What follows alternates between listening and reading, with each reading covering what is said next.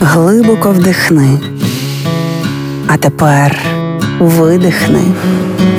Ти знаєш, що ти відчуваєш, а ми знаємо, чому.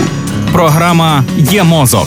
Другий сезон. Поради від психологів, як не зламати мозок об війну. Проєкт створено за підтримки програми партнерства у галузі масмедіа в Україні UMPP. Не тільки стрес може бути корисним, але й відсутність стресу буває шкідливою. Є вираз, що всі хвороби від нервів, бо тривалий стрес пов'язаний з багатьма хронічними захворюваннями. Власне, програма є мозок і покликана допомагати адаптуватися до стресу, який зараз з усібіч лється на нас бурхливим потоком. Та виявилось, що відсутність стресу це теж проблема. За останніми світовими даними, сьогодні у світі кожна третя доросла людина зазнає хронічного стресу. Цей стан характеризується багатьма симптомами, що отруюють життя безсонням, головними болями, проблемами з травленням, тахікардією, дратівливістю, втомою. Тож група вчених з університету Пенсильванії вирішила з'ясувати наскільки краще почуваються люди, які живуть практично без стресу. У дослідженні взяли участь майже три тисячі людей. Протягом восьми днів вони щовечора відповідали на запитання про свій настрій, фізичні симптоми, стреси протягом дня, і також розповідали, скільки позитивних емоцій і яких їм вдалося відчути за минулі 24 години. Близько 10% добровольців не відчували стрес під час спостережного періоду.